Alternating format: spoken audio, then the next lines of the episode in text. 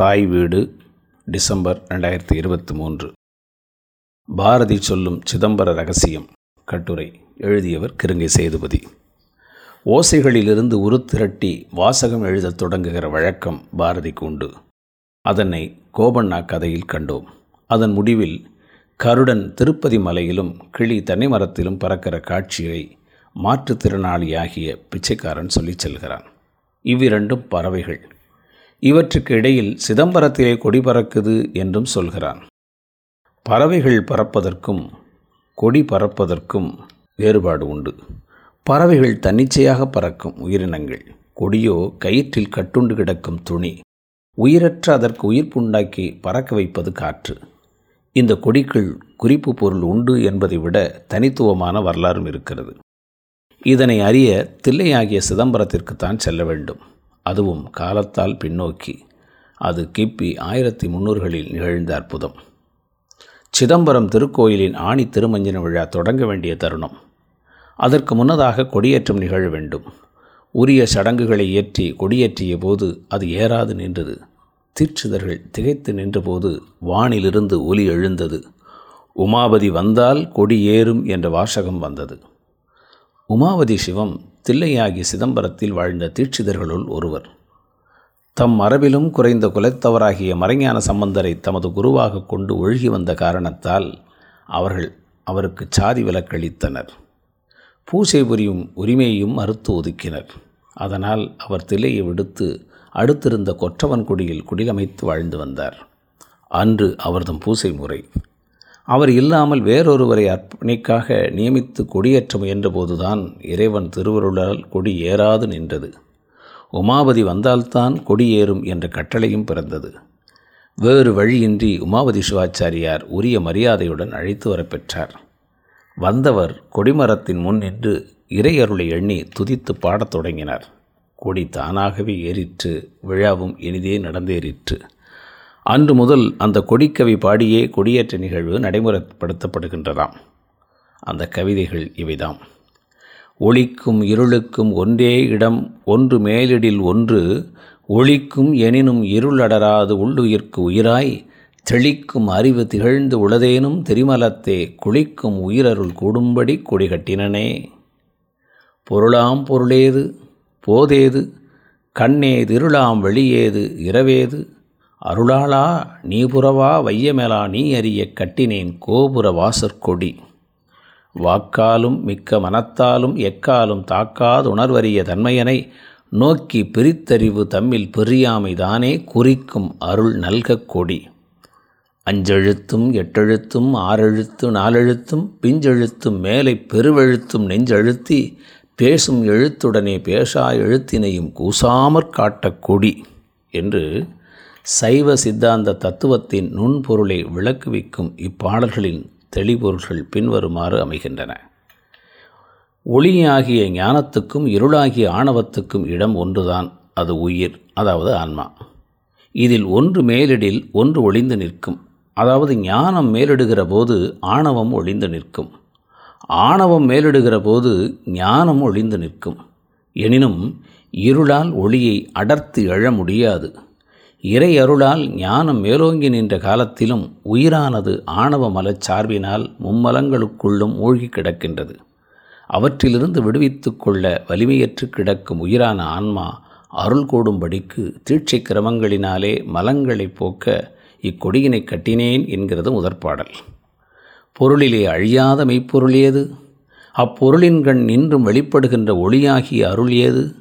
அந்த ஒளியிலே காணும் கண் ஏது? அந்த கண்ணை மறைத்து நிற்கும் இருளாகிய வெளி ஏது? இரவுதான் ஏது? அருள் நிறைந்த பரம்பொருளே நீ காக்கின்ற இந்த உலகம் முழுவதும். இவற்றையெல்லாம் அறியுமாறு உன்னையே சான்றாக கொண்டு நின் கோபுர வாயிலில் இந்த கொடியினை ஏற்றினேன் என்கிறது இரண்டாவது பாடல். சொல்லாலும் சொல்லைவிட மிகுந்த விரைவு கொண்ட மனத்தாலும் ஒரு காலத்திலும் அடைதற்கும் உணர்வதற்கும் அரிதாகிய தன்மை உடையவனை அறிவுக்கும் அறிவாக விளங்குகின்ற இறைவனை அறிவதற்கான அருளை அவனே வழங்குமாறு வேண்டி கொடிகட்டினேன் என்கிறது மூன்றாவது பாடல். சிவாய நம என்னும் அஞ்செழுத்தும் ஓம் ஆம் அம் சிவாய நம என்ற எட்டெழுத்தும் ஓம் நமசிவாய என்ற ஆறெழுத்தும் ஓம் சிவாய என்கிற நாலெழுத்தும் இப்படி உச்சரிக்கிற விதிப்படி உச்சரித்து பிஞ்செழுத்தாகிய வகாரமான பராசக்தியையும் மேலே பெருவெழுத்தாகிய சிகாரமான சிவத்தையும் தன்னுடைய நெஞ்சத்தில் அழுத்தமுற பதிவிக்க கொடியினை நாட்டினேன் என்கிறது நான்காவது பாடல். இந்த கொடிக்கவியும் கொடியேற்ற மரபும் குறிக்கின்ற பொருள்தான் யாது என்பதையும் தெரிந்து கொள்ளலாம். பொதுவாக குடியாளும் மன்னவனுக்கு கொடி உண்டு.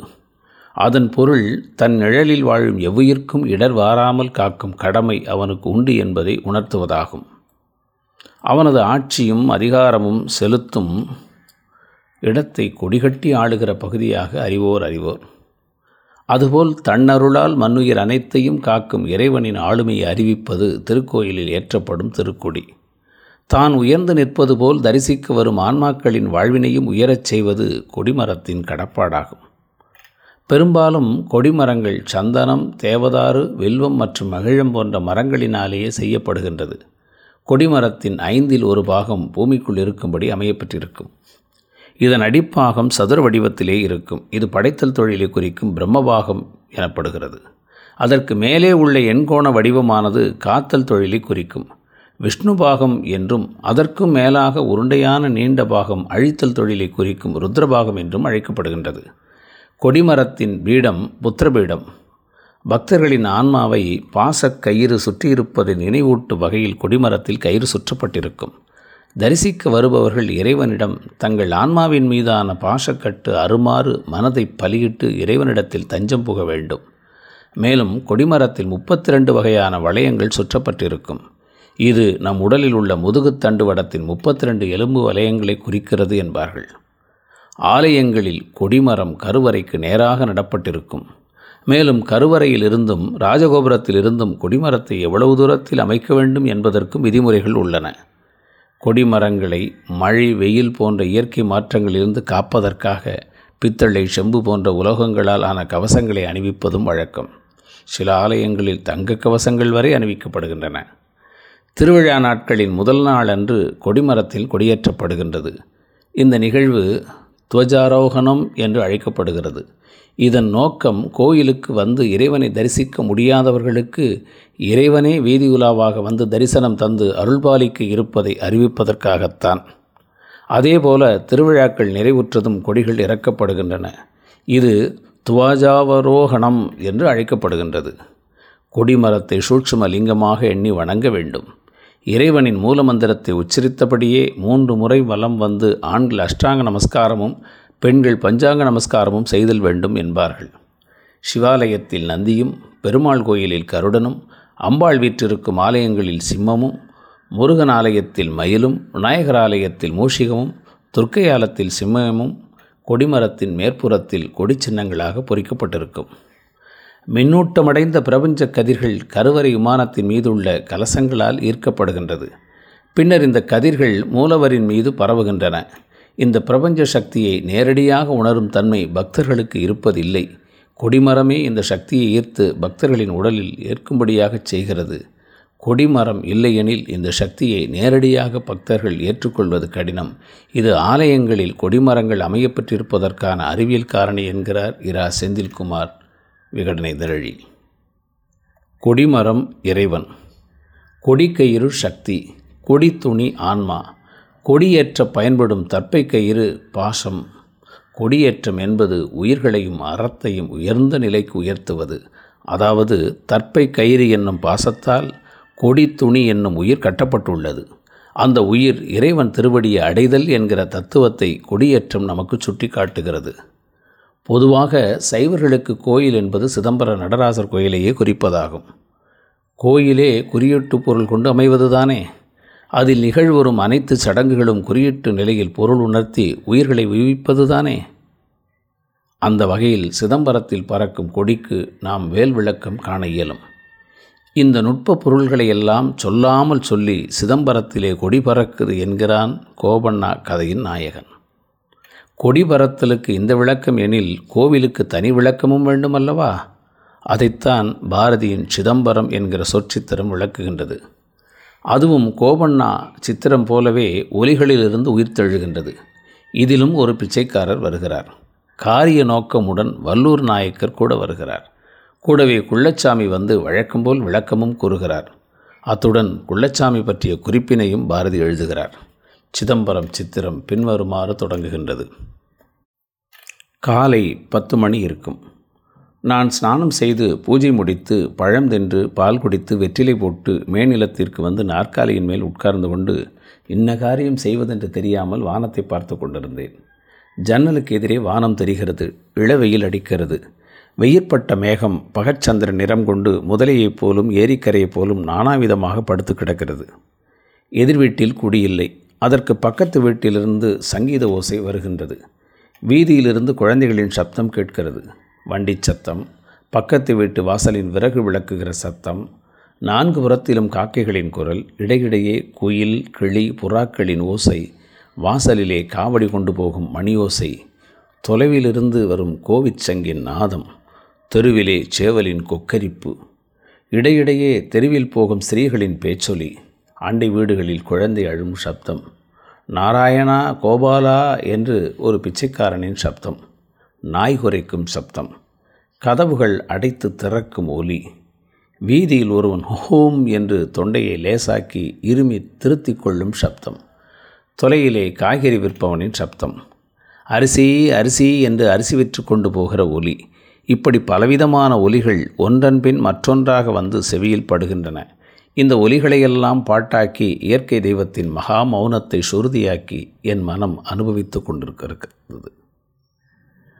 கோபண்ணா கதையில் வருவது போலவே இதிலும் ஓசைகள் உயிர்த்தெழுந்து பாரதியின் சிந்தையுள் புகுந்து பாடலாக காத்திருக்கின்றன. அதற்குள் கிருஷ்ணகான சபையின் செயலாளர் வல்லூர் நாயக்கர் வந்து நிற்கிறார். கவிதை உரைநடையாகி விடுகிறது. பாரதியின் எழுதுகோல் செயல்படத் தொடங்குகிறது.